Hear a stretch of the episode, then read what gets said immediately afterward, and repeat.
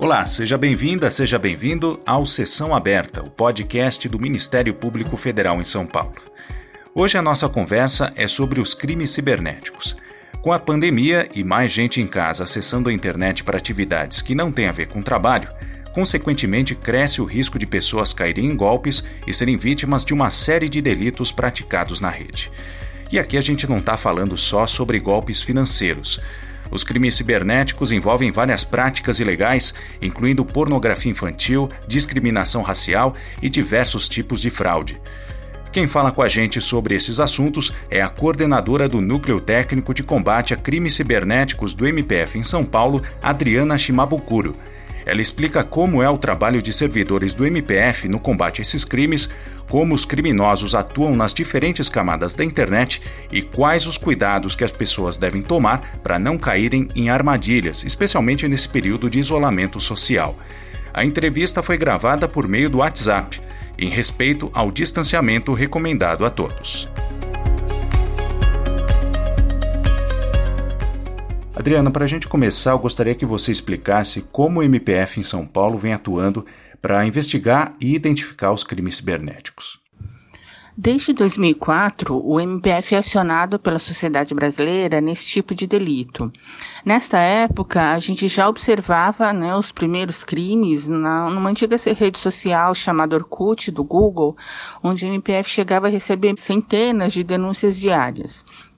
De lá para cá, o MPF criou um grupo especializado de procuradores da República que atuam diretamente nesses casos e também uma equipe mista, né, que é composta de servidores da área técnica e da área jurídica, que é o Núcleo Técnico de Combate aos Crimes Cibernéticos, que tem como principal objetivo apoiar esses membros do MPF, estudando soluções tecnológicas para investigar e tentar solucionar esse tipo de delito. É, atualmente, o NTCC tem quatro servidores, é, como eu disse, servidores da área de TI, da área de direito, que recebe e analisa mais ou menos 400 a 500 representações diárias. Essas representações ou notícias crimes, elas são oriundas de convênios que o MPF assina, por exemplo, como provedores de serviço, UOL, Terra, Globo, é, e da ONG SaferNet, e também muitas das denúncias chegam através do sistema de atendimento ao cidadão do MPF. Estas denúncias, é, mais especificamente falando agora de pornografia infantil, é, sob orientação dos procuradores do grupo, é, que determinam qual a competência, é, eles são ou autuados no MPF ou encaminhados para centrais hotlines de outros países ou ainda assim encaminhados para o Ministério Público Estadual. Na parte técnica, essa equipe do NTCC é responsável pela coleta das evidências desses supostos crimes denunciados, garantindo a cadeia de custódia. E também, em determinados casos, a gente realiza um cruzamento inicial de dados que a gente coleta em, em bases abertas, como a própria internet, sugerindo os próximos passos da, da investigação, que pode ser novas quebras telemáticas ou interceptações. Muitas práticas ilegais na internet passam por interfaces específicas é, da rede e é muito comum a gente ouvir falar de duas delas, né? a Deep Web e a Dark Web. Do que, que se trata exatamente essas duas camadas da internet? Existe um conceito equivocado sobre a diferença entre Deep Web e Dark Web. É primeiro importante a gente entender o que é um mecanismo de busca, por exemplo, como é o Google, o Bing, o Badu, o Yandex e outros. É, esses são softwares que acessam páginas públicas e indexam os termos para facilitar as buscas que os usuários fazem na internet.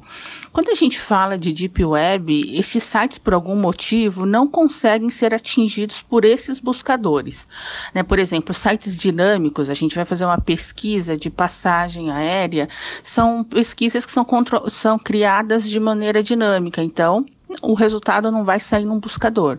Sites privados é, que exigem senha, por exemplo, sua conta do Gmail também não vai ter o conteúdo indexado e até acessos específicos como intranet de uma empresa ou de um órgão público também não vai entrar nesses buscadores.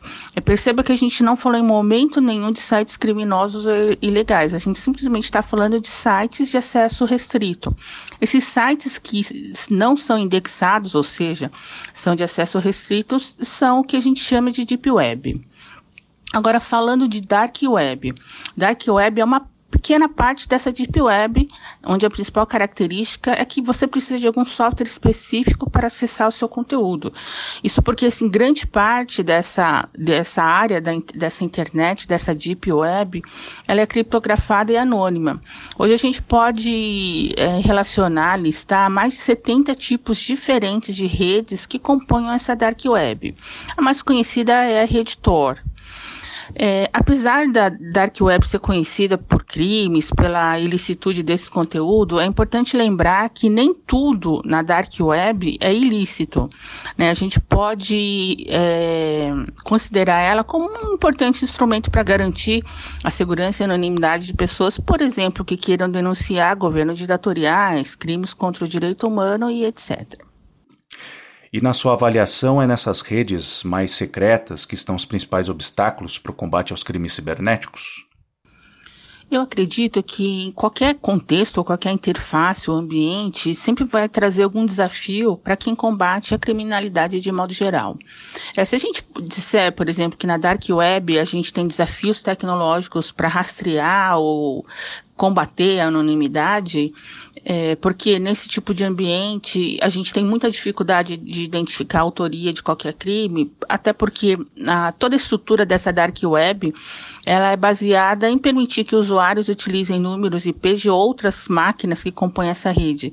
Então, nesse ambiente de dark web, é, a simples identificação de uma conexão da internet fica inviável, né? Então, a gente pode dizer que investigar na dark web tem esses desafios. Mas, por outro lado, quando a gente fala na internet pública, a gente tem a maior parte da população navegando nesse ambiente e usando a internet. E essa população que frequenta esse ambiente, ela é, na maioria, leiga em relação a qualquer tecnologia e acaba virando um alvo fácil para golpes, estelionatos e qualquer outro tipo de crime. É nesse ambiente aqui a gente tem a maioria dos crimes, porque é onde está a maioria da população. Então, dessa maneira, assim, é, a gente não pode dizer que existem locais mais fáceis fáceis ou mais difíceis de investigar. Apesar dos desafios no combate aos crimes cibernéticos, dá para dizer que o Brasil hoje tem um aparato técnico e jurídico eficiente para identificar e responsabilizar os autores desses crimes na rede? É, a gente pode dizer que nos últimos anos a gente tem observado um investimento maior, tanto na capacitação de técnicos e autoridades, servidores de modo geral, é, como também na aquisição de ferramentas para combater esse tipo de crime. Mas é importante lembrar que a tecnologia anda muito mais rápido que a maioria da população, até porque a principal característica da tecnologia é a disrupção. Sempre que você fala em enfrentar ou entender alguma inovação ou alguma mudança que envolva a tecnologia, a gente sempre tem a sensação, e às vezes até real, que a gente está atrasado e a gente precisa correr contra o tempo. É, essa constante corrida contra o tempo é um dos desafios de quem trabalha com tecnologia e, obviamente, para quem trabalha com crime que utiliza a tecnologia como os crimes cibernéticos. Bom, outro assunto que tem ganhado destaque nos últimos anos são as criptomoedas né, que, que também acabaram virando um vetor para o cometimento é, de crimes pela internet. Como é que as bitcoins e outras criptomoedas têm sido utilizadas para essas práticas? Para falar sobre criptomoeda, a gente precisa voltar lá para 2008, quando surgiu um artigo de uma pessoa, uma entidade, a gente não sabe exatamente quem é, chamada Satoshi Nakamoto. Esse artigo ele criava ou lançava um novo conceito chamado Bitcoin, que foi considerada a primeira criptomoeda da história da humanidade. É o que, que esse artigo revolucionou é, no conceito de tecnologia. Ele falava em criar uma moeda que permitiria realizar transações sem a necessidade de nenhuma autoridade central. Não existiria governo, nem banco, nem operadora de cartão de crédito, por exemplo, que gerenciaria essa, essa moeda.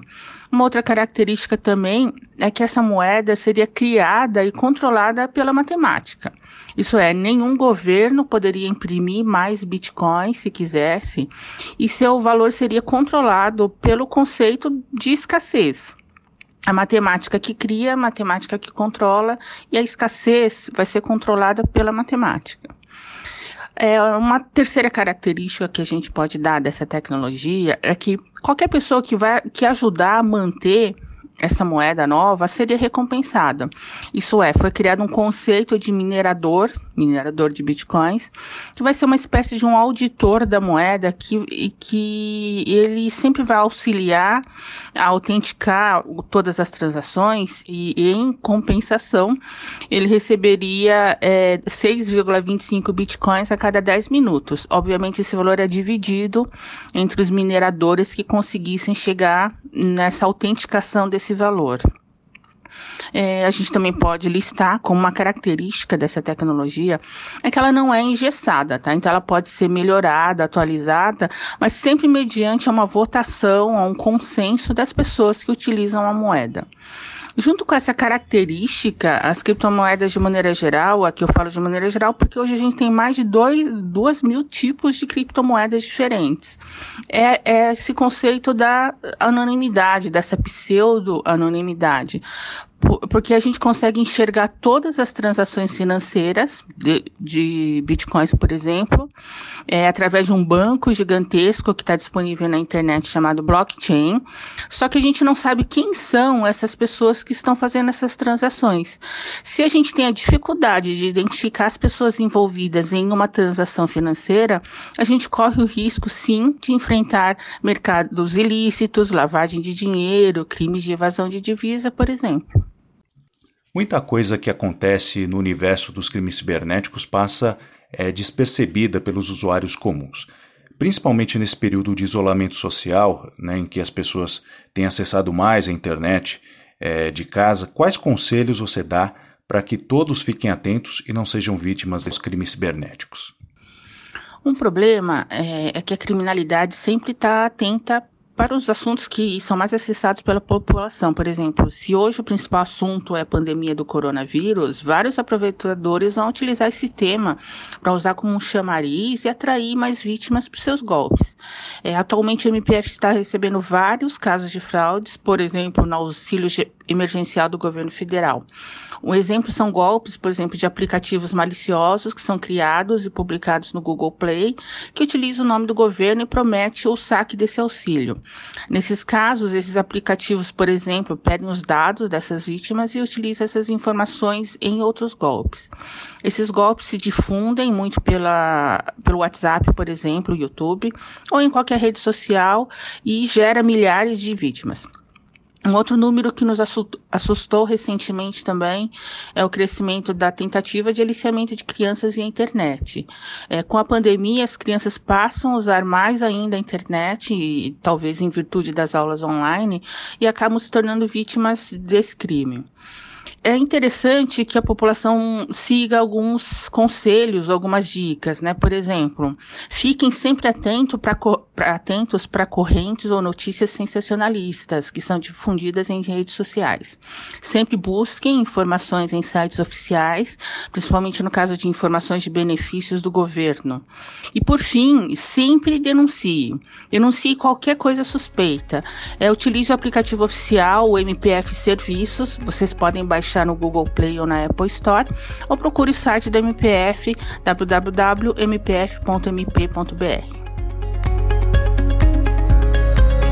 Nós ouvimos a coordenadora do Núcleo Técnico de Combate a Crimes Cibernéticos do MPF em São Paulo, Adriana Shimabukuro. Eu espero que você tenha gostado dessa edição do Sessão Aberta, um podcast produzido pela Assessoria de Comunicação da Procuradoria da República em São Paulo. Muito obrigado pela sua companhia e até a próxima edição.